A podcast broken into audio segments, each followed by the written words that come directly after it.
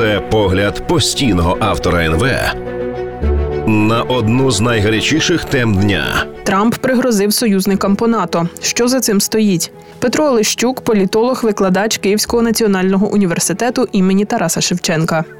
Думаю, усі чули нещодавній виступ Дональда Трампа, де той обіцяв віддати Росії союзників по НАТО, якщо ті не заплатять. Це не перша відповідна заява екс-президента США. Раніше він уже казав, що не має приходити на допомогу членам альянсу, оскільки знає, що вони б не допомагали США. Остання заява тим більш цікава, що насправді єдиний випадок застосування легендарної п'ятої статті НАТО це саме прихід союзників з Європи на допомогу США після терористичних атак 11 вересня 2001 року. Тоді союзники по НАТО захищали США і в Іраку, і в Афганістані, і несли жертви у сотні військовослужбовців. Естонія, Латвія і Литва теж, до речі, брали участь у цих операціях і теж несли втрати. Скажу більше, свою участь брали навіть такі не члени НАТО, як Україна. Але зараз про це все можна забути. Досить дочекатися обрання Трампа президентом США. Та у цій історії є й позитивні моменти, зокрема для нас. У Європі відчули, що буквально через рік вони можуть залишитися без рятівної американської парасольки на яку звикли зважати протягом десятиліть. Світ стає усе менш безпечним місцем, навіть для заходу, де люди давно звикли до уявлення про власний безумовний захист.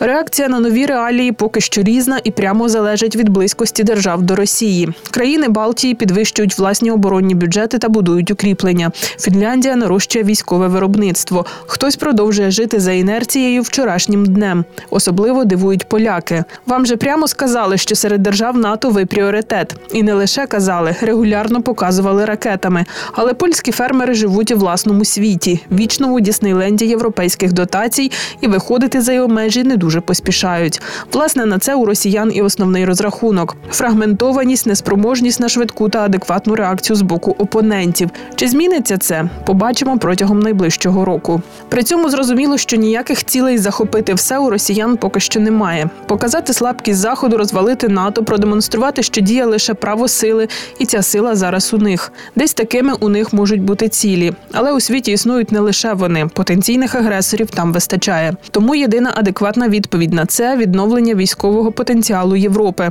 Схоже, тамтешні еліти це зрозуміли і активно готують до цього власних громадян. У газетах виходять публікації з картами, як саме Росія атакуватиме Європу. Це для наочності, аби думка про необхідність зростання видатків на оборону не видавалася уже настільки дикою. Паралельно з цим ставиться питання про армію. Власне, а хто там буде служити, якщо самі європейці від цієї думки не в захваті? Питання досить цікаве. Путін у своєму спілкуванні з Такером Карлсоном згадав напад Німеччини на Польщу, який послугував початком Другої світової війни.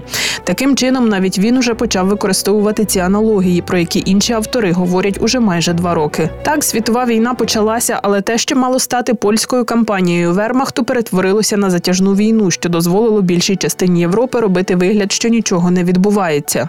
Тому ці роки були з точки зору європейської безпеки майже згаяні. Замість нормальної підготовки Європа лише чекала, коли ж воно все заморозиться, бо вони там дуже втомилися від війни. Тепер же реальність розповзання військового конфлікту на інші європейські держави актуальна як ніколи, але більшість із них досі не спроможні адекватно реагувати на виклики. Тепла ванна залишається для них занадто комфортною, але й вони будуть змушені з неї вилазити. Одна проблема згаяний намарно час, поки вони могли відновлювати військову промисловість вони все міркували над корейськими сценаріями для України та нили пропозиційну війну. Від реальності все одно не втечеш, але це можна робити більшим або меншим коштом.